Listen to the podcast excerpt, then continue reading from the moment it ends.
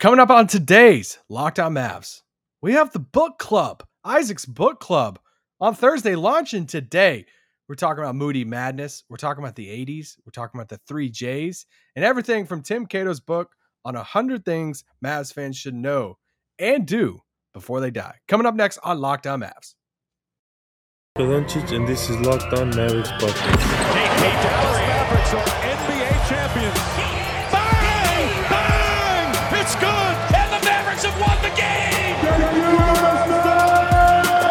You don't believe, you shouldn't be here.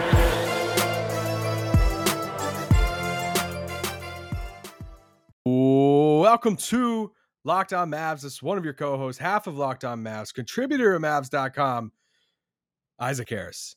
And today is day one, week one of the book club. This is Isaac's book club launching today on Thursday. If you're following along, if you bought Tim Cato's book, then today we're talking about the first 10 chapters of this book. It's roughly 30 pages. But man, there's a lot of Mavs history stuff locked into this. I see what I did there into these 30 pages of this book. And basically, this is, you know, this was the reason behind this of like, hey, this is the the low point of the off season, the month of August, first part of September. And we're like, how can we incorporate some history, maybe part of this uh, uh of this franchise to this podcast that we hardly ever talk about uh, the history of the Mavericks way before you know Luka and Dirk. So many of you guys have hopped on to listen to this podcast uh, since Luka has joined the team, and we really never touch about the past uh, too much.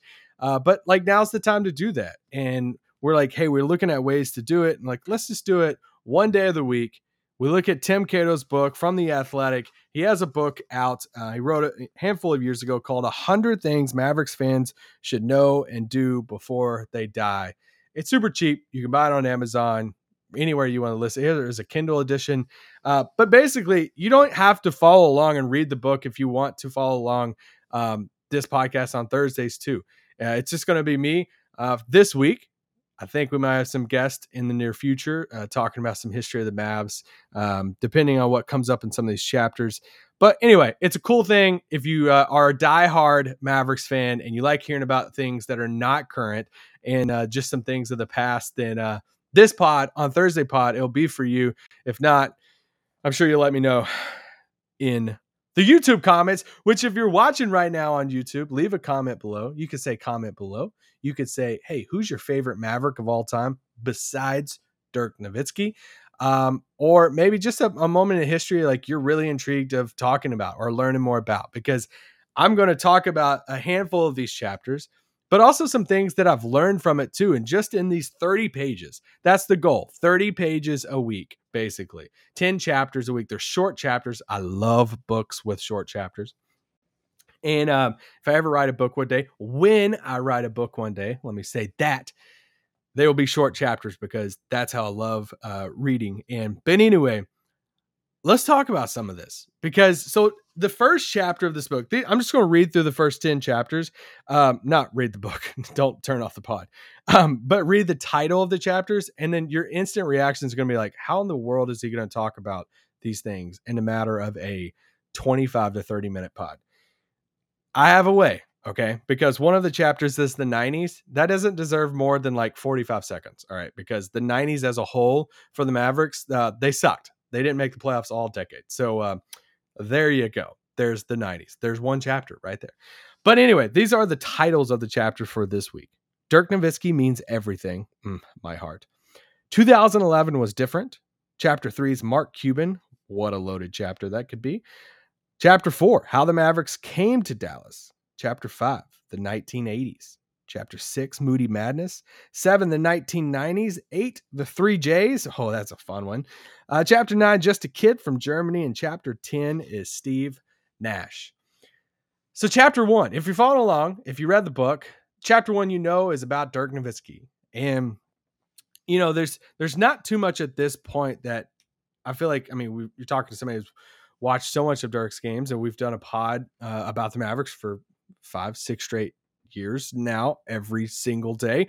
So we're going to talk about uh, Dirk, uh, and we covered Dirk's gosh last year's with the Mavs and his last home game and him moving up the scoring list and 30K and all so much fun stuff towards the end of Dirk's career. But this first chapter is about what Dirk means to the city of Dallas. And when I first shot a message to to Tim uh, Cato about us doing this, um, or me doing this book club on Thursday, I'm calling it book club, even though we're not really interacting.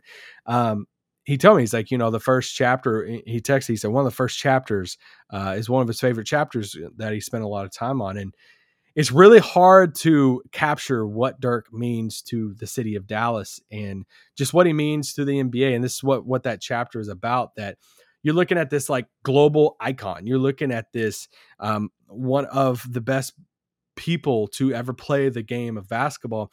And not only that, but you can't say about every um, there's only a select group of people that have played the game of basketball that you look at and say you changed the game forever that you can see the footprints of that player throughout the history of the NBA like moving forward through the future of the NBA and Dirk's one of those dudes of what he did at his size uh, in the NBA and through his stretch there uh, especially at his peak and winning the title in 2011 um, but there was a few sentences in there that Cato put that you know the Mavs have played more seasons with Dirk Nowitzki. This is back in 2000, I guess 17 that this book came out. The Mavs have played more seasons with Dirk than without. Uh, that's just wild to think about about when the you know the Mavs came to be in 1980 and that Dirk had they had had more seasons with Dirk Nowitzki suiting up for them than than not, and that just shows you uh, just what he means to this franchise. And also, if you live in Dallas, then you know the uh, the championship, the ring uh, drought that uh, you've been in. If you're a Rangers fan, a Cowboys fan, bless your soul, uh, a Stars fan, and then he put this, you know, he put this um, line in there. He's like, since the turn of the century, the Dallas Mavericks are the only sports team to win a title here in Dallas, and that means something. That holds a lot of weight, especially uh, for for Dirk and what he means to the city. So anyway, great, great first chapter by Tim Cato. Chapter two.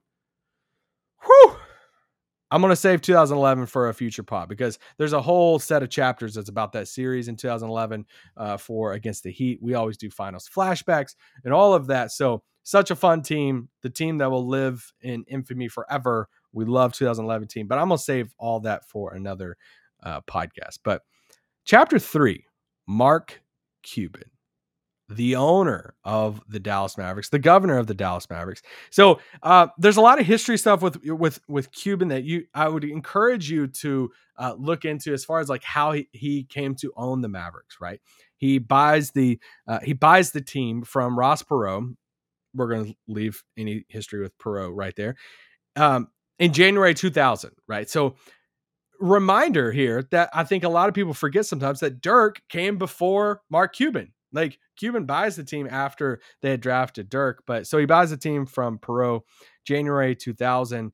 And he's kind of, and what this chapter is about is like, he's kind of the first like celebrity owner. And this is what Cato talks about in this chapter that he's like the first owner that's like sitting courtside, that's like wearing team gear, that's arguing with refs, that's cheering, standing up, fist pumping, and like all of this that he adds like this different element of being an owner in, in professional sports back then in the early 2000s in January 2000 that you just didn't see very often. And even like throughout, so I mentioned the refs, and I, I brought out this point. I won't do this too often in these pods of these Thursdays leading up to the camp, but had this great quote. This is one of the things I learned the Dairy Queen story from Mark Cuban.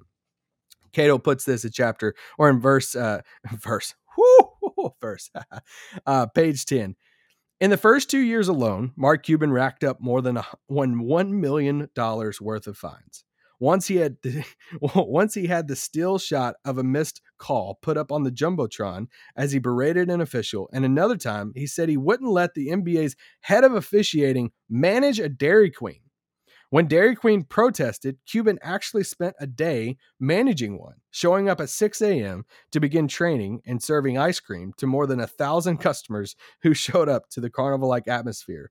Though Cuban reined in his temper somewhat over the years, his fines are over $2 million and counting. Now, this is 2011, uh, I mean, 2017. So um, there's been a handful more fines since then. But great, great story, great Dairy Queen story that I didn't know about. That, uh, yeah, that he end up uh, eating his words and like, hey, you protest this, I shouldn't, you know, however you want to feel about him saying that, and then he goes and works as a manager for a day. Um, it was a lot of fun. Anyway, those are the first three chapters.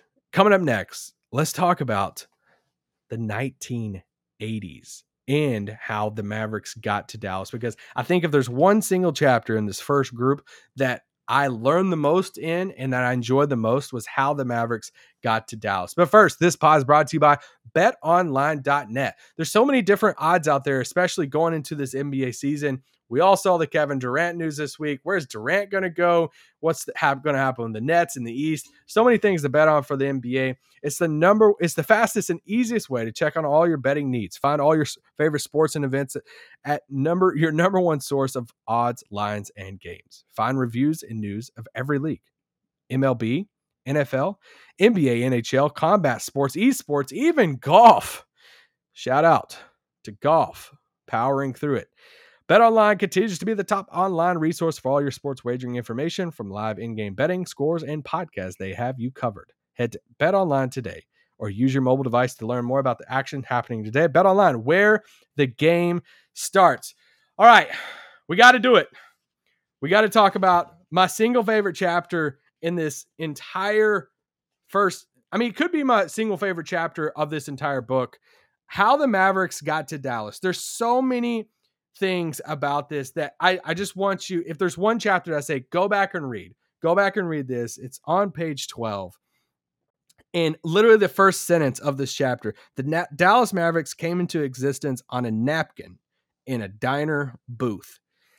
And it's the whole story about how Don Carter and how how they like how they bought the team, how the league came into how the how the Mavericks came into existence, really, how you know Don Carter wrote a, a hundred thousand dollar check giving him exclusive rights to expand to Dallas, you know, for an expansion team. There's so many things like back and forth about this chapter about how hard it was to get a team to Dallas, how the how the owners had to um, you know basically vote for the Mavericks to come to Dallas and for them to have a team, and then it just didn't. You know, it, it says here on uh, page thirteen, it says at the 1980 All Star Game, two years after Carter and Sonju had started their quest, seven teams voted against Dallas receiving an expansion team. It was enough to block the move but they they didn't stop from there. And I thought one of the the the cool things about the story is we we see the old hat, right? The old cowboy hat that's in the Mavericks logo. And we immediately think of Don Carter. And he, yes, he first owner, governor of the team, all of that. But the reasoning behind him wanting to, he didn't even like grow up a basketball fan. His wife was a basketball player, was the biggest basketball fan. And I, I thought that was really cool hearing about Linda and just that um, story says on page 13 Don Carter wasn't exactly a basketball fan, Cato writes. In fact, he had never even attended an NBA game before beginning his fight for a franchise. But the multimillionaire's wife, Linda, grew up playing the sport, and she convinced him that Dallas deserved a professional basketball team. And it's like, all right, in Linda, we can think. In Linda Carter, we can think uh, for for the Mavericks uh, being in Dallas. But there's so many things about this chapter about just them becoming a um, an expansion team in 1980. Them not getting the first overall pick because they changed some rules, so they end up getting the 11th overall pick um, in that draft. And it's just there's so many fascinating about fascinating things about it because they're not even technically the first professional basketball team to be in Dallas as you can read more about in this chapter. There's a little small uh, section uh, about the you know about the other team uh, in Dallas and um, Ben. I literally could like. There's so many notes I have about this chapter. Uh, it's incredible. So go back, read that because it sets up for them to have the 11th overall pick in the 1980s, um, and it's these are the first three picks in Dallas franchise history. You ready for this? Fran, you remember expansion team, all right?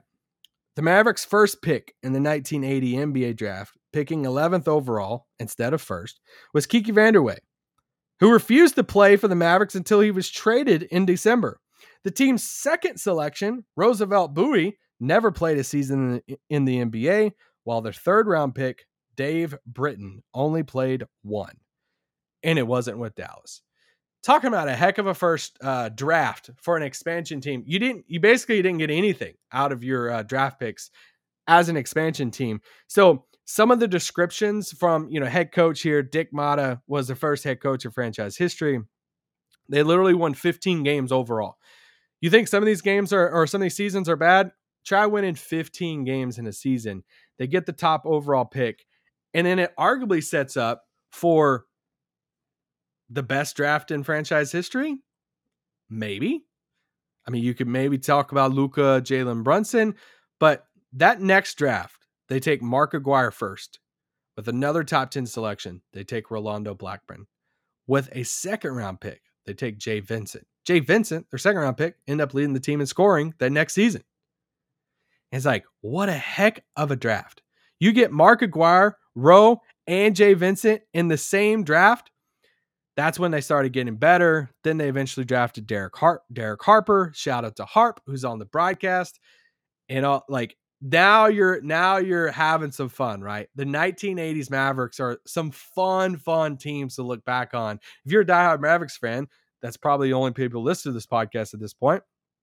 Then you're like, man, those 80s were a lot of fun to look back on. I wish that we could really do some deep dives of the Harper, Aguirre, Rolando Blackman days, Brad Davis days, Jay Vincent days. Uh, that was their first winning season, and they had their first All Star Mark Aguirre averaged almost 30 points a game. Like Mark Aguirre is really dang good. Go back and look at some of his stuff. They make the playoffs. They made the playoffs for five straight years, five straight years in the 80s. Big deal. Um, that is a big deal. I'm not saying like big deal. Haha, sarcasm. Um, other players they get they get Detlef in there. They get uh, Sam Perkins. They get uh, James Donaldson, a you know big time rebounder guy. Like you start looking at some of the all time stats for the Mavericks. 1980s were a lot of blasts. Uh, Roy Tarpley is in there too, uh, drafted in 1986. He was man so dang good. Like I I feel like we could almost do a um you know a Tarpley podcast. You know one day a whole episode on him about how good he was but as many of you know, he had a lot of off the court issues, and he eventually gets banned in 1995, banned from uh, the NBA uh, because of those issues. But the 1980s, man, there was so much fun, and it, it sets up for another chapter in here um, because we're going to move past the 90s in the third segment. But it sets up for a chapter on Moody Madness, and this is one of those man those days in franchise history. Every franchise I feel like has you know one those moments right? Like you we always talk about 2011 and we talk about those lake that lakers series. We talk about the that okc series uh, talk about the miami heat series in the finals and there's different series that we go back and look on even like dirk against kg some of those years and uh, like there's so many of them right? When you go back and look at moody madness and just everything that that happened um, at that game in 1984, literally the first sentence uh, on page 19 of this book says, No Mavericks game has stood the test of time quite like the one played in 1984. And, you know, this is when they're, they're in the playoffs, right? Like they, they're facing the Sonics. It's, it's 2 2. The series is tied. They're coming back to Dallas. And guess what, what they can't do? They can't play where they where they normally play because where they normally play already had reunion already had the, the arena booked out for a world i gotta look at this world tennis event. Because they didn't think the mavericks were to have a shot like they didn't nobody thought the mavericks would be there like what? And now they're to play a deciding game because they didn't go to game seven back then they went to game five a deciding game at moody coliseum at smu a game five, basically like a game seven in the playoffs against the Sonics. We're talking about a Sonics team with Gus Williams, Jack Sikma, Tom Chambers. And they go and they face this Sonics team at Moody Coliseum, SMU, Derek Harper, all the guys. And it's just like this back and forth, this incredible game. It's one of those games you're like, oh, I was at Moody. I was there for Moody Madness. Like I would just like I would brag about that for the rest of my life. I would just like walk around the, all the Mavs fans and arena or whatever. I'm like, yeah, I was. I just put that in like all my bios, like LinkedIn, Twitter, everything. It's like I was at Moody Madness. Um, they literally had to measure a three point line to to like paint on the court at Moody Coliseum for the NBA point rank. Like all this stuff is incredible. Mavs are underdog. They go they end up going into uh going to overtime. Rolando Blackman has this clutch dunk and Chambers eh, at the buzzer, okay?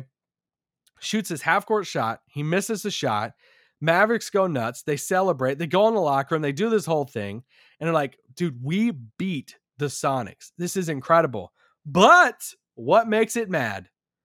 The refs come back and say, hey, we didn't even start the clock. The, the clock didn't even start. They have a 14 minute review. Cato talks about this in this chapter. I'm like, all, all the details of it, I was getting refreshed on it because I knew the, the the common story around Moody Madness. And honestly, guys, if if I do like a deep dive on Moody Madness, like a like a whole week of pot or like a big story on it, don't be shocked because I almost I I'm so in, I really want to do this. A 14 minute review happens. They bring everyone back out. The Mavericks have to put on their jerseys again and have this one last play. And the Sonics miss it again. The Mavericks win again. And it doesn't even matter. And it's just one of those like franchise cornerstone moments for the Mavs that you look back on, you always hear about, and you're like, man, Moody Madness. Like that, that's like that's the that's the game. So anyway, hearing uh, some of Harper's comments, uh, Derek Harp's uh, Harper's comments about it was really cool. Good, good chapter. Like if there's games in this franchise that if you're a diehard Mavericks fan, you got to know about Moody Madness. All right, coming up next, let's talk about the 1990s just for a second. We got to talk about who everybody wants to talk about Toni Braxton. All right, I'm back. My voice is about to go out.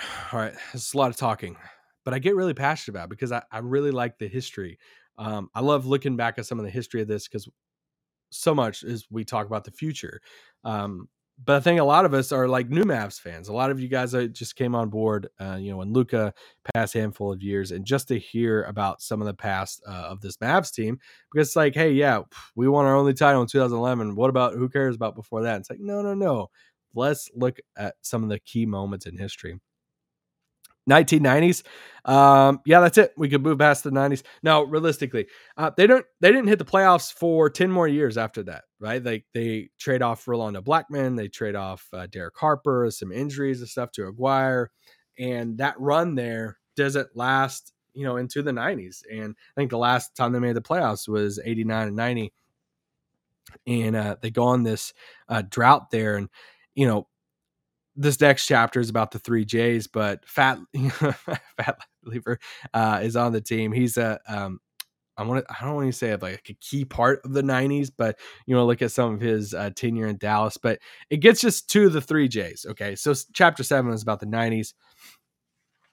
Also, a reminder: this book isn't in chronological order, so does don't think that hey, we're just covering all this stuff right now. There's nothing. It bounces around a little bit, but 1992 and 1993. They have the fourth overall pick in the draft, both years. They take Jim Jackson, they take Jamal Mashburn out of Kentucky. And then that next year, with the second overall pick, they take a player by the name of Jason Kidd, who's now the head coach of the Dallas Mavericks. And they form the three J's. Now, this is one of these what ifs. Okay. I literally wrote down in my, in my notes, I'm like, this is a huge what if in Mavs history. Like, what if this core, what if this trio happen today? Because on paper, this is incredible. on paper, you're getting this point guard, playmaker, floor general in Jason Kidd that can like run the whole system, right? He can run the whole offense. You get him second overall pick in the draft, and now you got these wings around him. You have Jim Jackson, you have Jamal Mashburn. It's like this is it. Like put this in today's game, and like you're forming like a big three right now, and it's just crazy to look back on. I was just looking back to some of their seasons, just how much it just didn't work, and I joked about talking about Toni Braxton, but you know, there's the whole rumor. You can go find it yourself. I'm not going to dive into it. Um, uh, about their off the court interest. Um, let's just say their interest in some people off the court. If it was a Venn diagram, that it would overlap a little bit. I feel like that's the best way I can, you know, talk about that. But um, there's some you know rumors around that. Did that break up these you know these guys? Um, did that cause the bad chemistry? They just they didn't have the good chemistry, even to the point that I mean they rolled through coaches. It, it's wild how not that we needed this reminder again because we've seen this over and over again. Super team. I mean, this isn't a super team. I don't want to hype it up that much. That this isn't a Kevin Durant, Kyrie Irving, you know, James Harden type of thing. But they're high draft picks. I mean, they're you're looking at two, you're at three top five draft picks over the course of three years. Like you don't even like. I don't know how you would comprehend that right now. Of three top five draft picks in three straight years and on paper they're a perfect fit and then it just flames out and you don't even make the playoffs. Like that's just wild to think about and eventually they get a new coach in there and then they just come in and i mean they hired don nelson to be the team's new general manager and they just come in and they start cleaning the house. They start trading everybody. They trade literally all three of them. Um yeah. Um just look up the toni braxton story. There you go. That's that's that. Um Moving on to chapter nine, before we get to verse 10. Guys, this is hard for me. I'm saying verse 10. But um, chapter nine, just a kid from Germany. Another Dirk stuff. It's about Dirk's early days. Um, I, am saving some of the stuff to talk about Dirk and his just all the stuff, the Nike hoops. You know, like there's so much stuff with with Dirk's early days that it could go on for a whole pod. But for the last part of this, let's talk about Steve Nash. Uh, shout out to Steve Nash in his time in Brooklyn right now. Um, man, I don't even know if that's. Is he looking at the situation in Brooklyn saying, "Thank God it's coming to an end"? That if it looks like he's going to stay in his job, they can just have some uh, like a normal team, and it's not. Um, there's no drama around it and all of that. But anyway, Steve Nash. The first picture we see of Steve Nash with the Mavericks is draft night, Dirk's draft night, right? They uh, make the trade uh, for um, you know the pick with Milwaukee. They get you know, Dirk Nowitzki. They also make the trade for Steve Nash, and we see this iconic picture with Dirk Nash, the highlights, the blonde hair, the old jerseys. It's a picture that we'll always remember uh, with the Mavericks. And it's these early days. You have Steve Nash. He's in Phoenix. He'd been in Phoenix for a few years. He's stuck behind Jason Kidd. He stuck behind Kevin Johnson. And Phoenix, they liked him. It's just he was stuck behind these really good other point guards. So Dallas swoops in, they make the trade for him, and he instantly becomes, you know, one of Dirk's best friends, right? Like he is you know, we we've heard all the stories about them kind of growing up a little bit together in Dallas and the late night workouts uh, at the practice facility, um, the late night uh, non workouts in Uptown, um, I guess workouts in uh, different ways, but um, just their bond together, I think it was really cool to see about the early days uh, in Dallas, and that that lasted for six seasons, and it leads into that the first like heartbreak, frustrating story of you know if you want to talk about for a lot of us of like Cuban lets him walk, right? Like you know he makes a couple All Star teams, but you know, Cuban has been very vocal about this, that this was the biggest regret for him throughout the years about running this team was letting Steve Nash walk. And they looked at it and they said, you know, hey, there were some health concerns. Um, you know, Cato talks about in this chapter just the shock around the team. Even going to practice, I think he had some quotes from Jeff Skin Wade, um, Sarah Melton, who used to work for PR for the Mavs, um, and just just the shock around the team that you know, Nash was so vital to this franchise. He was so close with Dirk that going into this offseason, he was going to be a free agent. And then I think it was day one, he signs with the Suns. And it's like, wow, he's just gone. And, you know, there was a chance for Dallas to match it. There was a chance for Cuban to match it, and he chose not to. And that's one of the biggest regrets, you know, he's said because he didn't match that offer.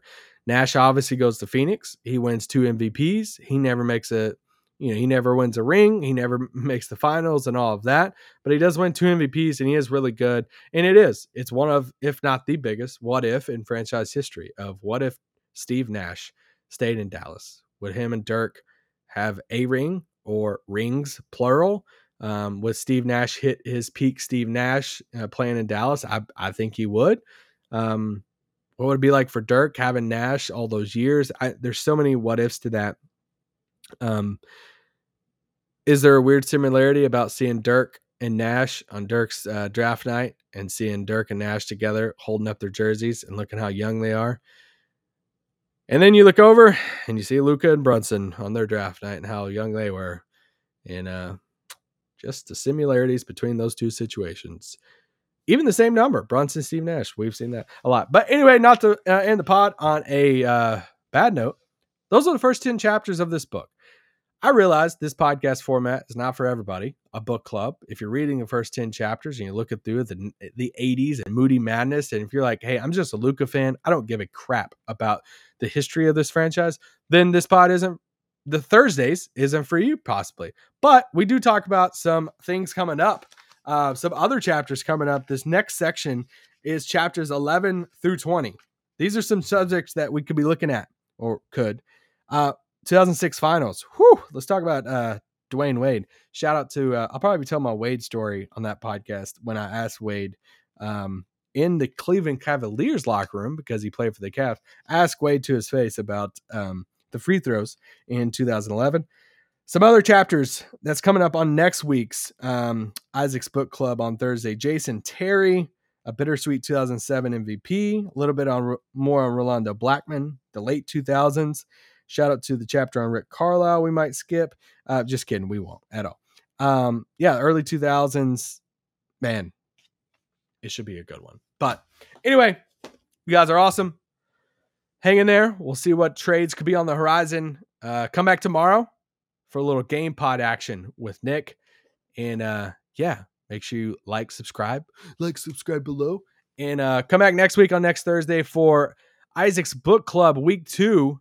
If you haven't bought the book yet, buy the book, read the next 10 chapters, 30 ish pages, and we'll be back talking about the Mavericks as always every single day. Peace out. Boo.